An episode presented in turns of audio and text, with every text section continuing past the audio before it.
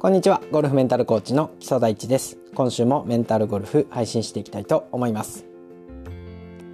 今週の前半から日本に強烈な寒波がやってきており雪などによる影響が出ているというところもありますね。天気予報によると寒さはもう少し続くようなので皆様引き続きご自愛ください。さて今回は第58回今日は自分自身への貢献という考え方というお話をしたいと思います。以前もラジオでお話ししたかと思いますが先週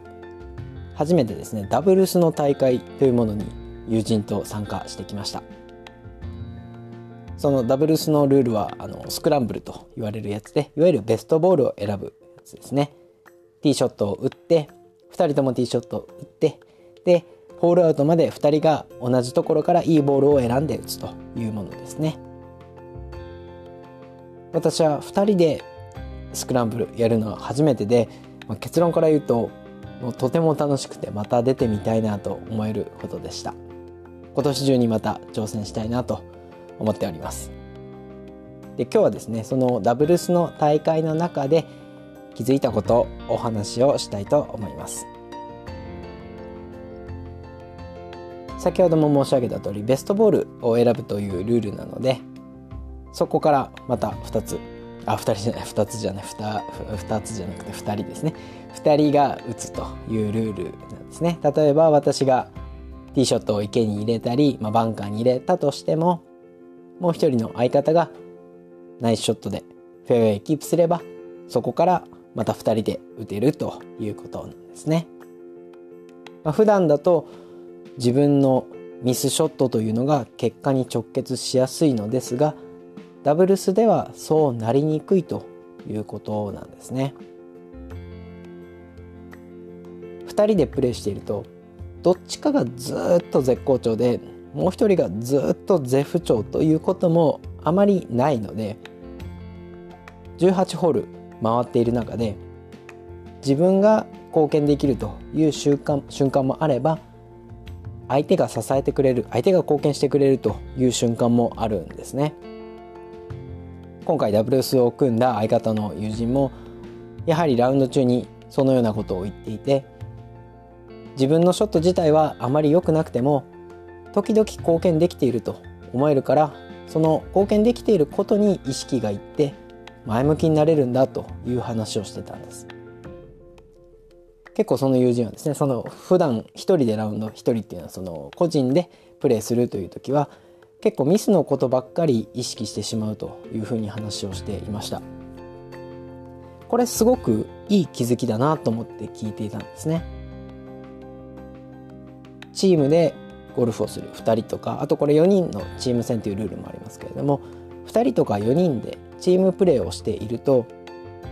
どれだけ自分が貢献できたかっていう意識になってきやすいのがこのゴルフだと思います。ゴルフというとねあの個人の競技という印象が強いので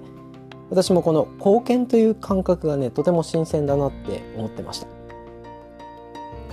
では普段の自分自身の個人のラウンドはどうなのかと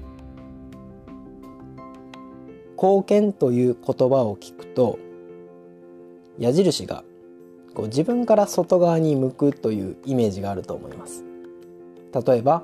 誰かに対する貢献。社会に対する貢献。これって自分自身に対する貢献という視点でプレーすることもできるんじゃないかなって思ったんですね。いいショットが打てた時自分自身の結果に対して貢献できた。少し大げさに言えば自分の未来に対して貢献できた。そんな気持ちを持つことができたらどんな変化があるでしょうか。先ほどの相方の友人の例のように自然と貢献できたプレーに意識がいくようになるかもしれません。気持ちが上がってきてもう一度やってやろうっていう気分になるかもしれません。どんな変化があるか正解はありませんが一つ言えるのは何かしらのいい変化がきっとあなたの中に起きるということです。ナイスショットが出たら自分自身につぶやいてみる。今私はこのショットで自分自身に貢献できたなと。それだけできっといい変化が起きます。他者への貢献だけではなく自分への貢献。今日はダブルスの大会から得られた気づきをお話ししました。というわけで今回は以上です。毎週金曜日に配信していきますのでよろしくお願い申し上げます。笑顔を届けるゴルフメンタルコーチ木曽大地がお送りするメンタルゴルフ聞いていただきありがとうございました。また次のホールでお会いしましょう。